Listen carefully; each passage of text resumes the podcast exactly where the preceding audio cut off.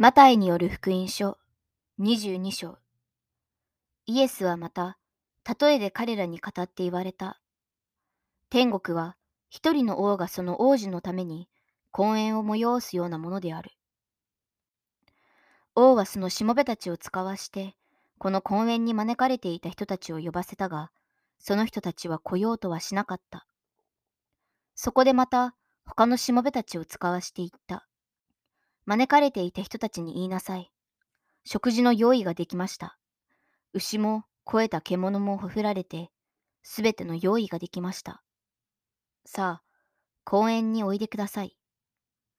しかし、彼らは知らぬ顔をして、一人は自分の畑に、一人は自分の商売に出て行き、また、他の人々はこのしもべたちを捕まえて、侮辱を加えた上、殺してしまった。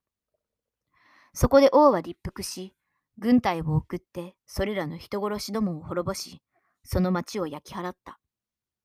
それからしもべたちに言った。公園の用意はできているが、招かれていたのはふさわしくない人々であった。だから、町の大通りに出て行って、出会った人は誰でも公園に連れてきなさい。そこでしもべたちは道に出て行って、出会う人は悪人でも善人でもみんな集めてきたので、公園の席は客でいっぱいになった。王は客を迎えようとして入ってきたが、そこに礼服をつけていない一人の人を見て、彼に言った。友よ、どうしてあなたは礼服をつけないでここに入ってきたのですか？しかし彼は黙っていた。そこで王はそばの者たちに言った。この者の手足を縛って、外の暗闇に放り出せ。そこで泣き叫んだり、はがみをしたりするであろう。招かれる者は多いが、選ばれる者は少ない。その時、パリサイ人たちが来て、どうかしてイエスを言葉の罠にかけようと相談をした。そして彼らの弟子をヘロデ党の者たちと共にイエスのもとに使わして言わせた。先生、私たちはあなたが真実な方であって、真理に基づいて神の道を教え、また人に分け隔てをしないで、誰をもはばかれないことを知っています。それで、あなたはどう思われますか？答えてください。カイザルに税金を納めてよいでしょうか？いけないでしょうか？イエスは彼らの悪意を知って言われた。